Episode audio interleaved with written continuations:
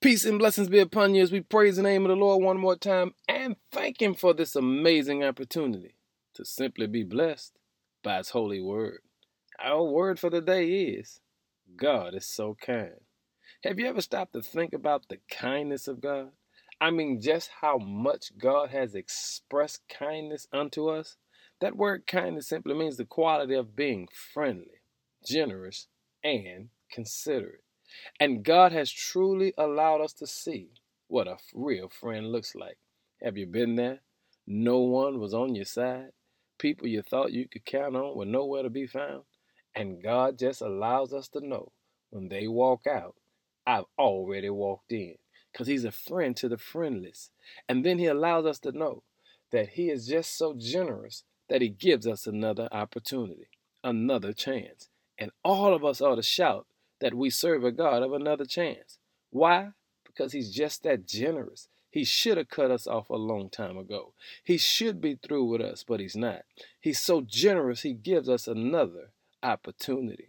And then you know He's considerate because He allowed Jesus to die in our place. All of us should have died because of our last sin, but Jesus has already paid for that. Is that not the definition of being considerate?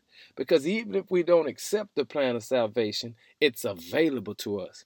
And I want to tell God, thank you for expressing to us what real, genuine kindness looks like.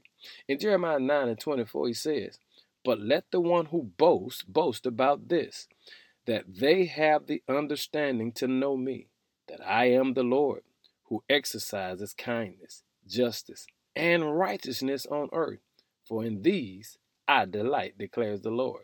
Family, we live in a world that brags about being mean, but we serve a God who lets us see daily what genuine kindness looks like. On today, I challenge you to let the kindness of God flow through you. Brag about this, boast about this, that you have an understanding of your God. Here's what I understand He's simply kind. Thank you, Lord, for being kind unto me. In Jesus' name, amen.